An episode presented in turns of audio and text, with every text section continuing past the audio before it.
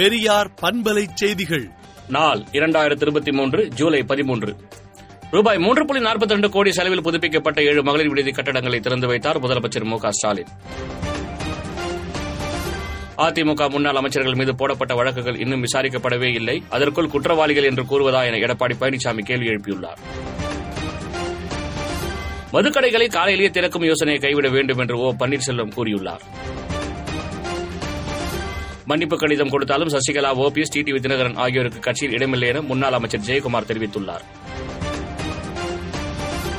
காங்கிரஸ் முன்னாள் தலைவர் ராகுல் காந்தியின் மாநிலங்களவை உறுப்பினர் பதவி பறிப்பிற்கு காரணமாக ஒன்றிய பாஜக அரசின் ஜனநாயக விரோத போக்கை கண்டித்து தமிழ்நாடு காங்கிரஸ் கட்சி மூத்த தலைவர் திருநாவுக்கரசு தலைமையில் அறவழி மௌன சத்தியகிரக போராட்டம் சென்னை வள்ளுவர் கோட்டம் அருகே நடைபெற்றது.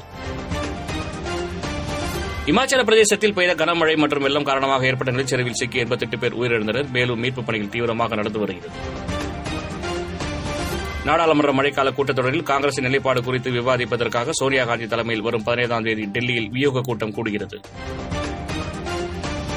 யமுனை ஆற்று வெள்ளத்தால் டெல்லியில் பல இடங்களில் சாலைகள் குடியிருப்புக்குள் வெள்ளம் புகழ்ந்துள்ளது. வெள்ளம் பாதிக்கப்பட்ட பகுதியில் உள்ள பள்ளிகள் மூடப்பட்டுள்ளன. இதனால் மக்கள் வீட்டை விட்டு வெளியே வர வேண்டாம் என அம்மாநில முதலமைச்சர் அரவிந்த் கெஜ்ரிவால் வேண்டுகோள் விடுத்துள்ளார். மேற்கு வங்க உள்ளாட்சித் தேர்தலில் திரிணாமுல் காங்கிரஸ் கட்சி முப்பத்தைந்தாயிரம் ஊராட்சிகளில் வெற்றி பெற்றுள்ளது. இரண்டு நாள் சுற்றுப்பயணமாக பிரதமர் மோடி இன்று பிரான்ஸ் செல்கிறார். திரும்பும் வழியில் ஐக்கிய அரபு அமீரகத்திற்கு செல்கிறார். பொது சிவில் சட்டத்தை கொண்டு வரும் முயற்சியை கைவிடக் கோரி சட்ட ஆணையத்திற்கு முதலமைச்சர் மு க ஸ்டாலின் கடிதம் எழுதியுள்ளார். முதுகலை பட்டதாரி ஆசிரியர் நியமன விவகாரத்தில் பள்ளிக் கல்வித்துறை முன்னாள் செயலாளர் ஆஜராக மதுரை உயர்நீதிமன்ற கிளை ஆணை பிறப்பித்துள்ளது. திருத்தணியில் திமுக நிர்வாகி நடத்தி வரும் இலவச ஜெராக்ஸ் சேவை மூலம் ஒரு லட்சம் மாணவ மாணவிகள் பயனடைந்துள்ளதாக தகவல் வெளியாகியுள்ளது. மருத்துவ மாணவர்களுக்கான நெக்ஸ்ட் தேர்வை நிரந்தரமாக ரத்து செய்ய வேண்டும் என சமூக சமத்துவத்திற்கான டாக்டர்கள் சங்க பொதுச் செயலாளர் ரவீந்திரநாத் தெரிவித்துள்ளார்.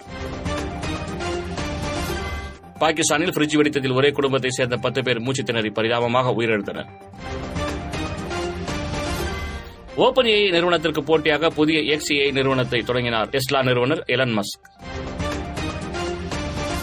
தைவான் எல்லையில் சீனா போர் விமானங்களையும் கப்பல்களையும் நிறுத்தியுள்ளதால் பதற்றம் அதிகரித்துள்ளது.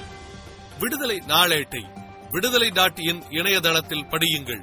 பெரியார் பண்பலை செய்திகளை நாள்தோறும் உங்கள் செல்பேசியிலேயே கேட்பதற்கு எட்டு ஒன்று இரண்டு நான்கு ஒன்று ஐந்து இரண்டு இரண்டு இரண்டு இரண்டு என்ற எண்ணுக்கு பெரியார் எஃப்எம் நியூஸ் என்று வாட்ஸ்அப் மூலம் செய்தி அனுப்புங்கள்.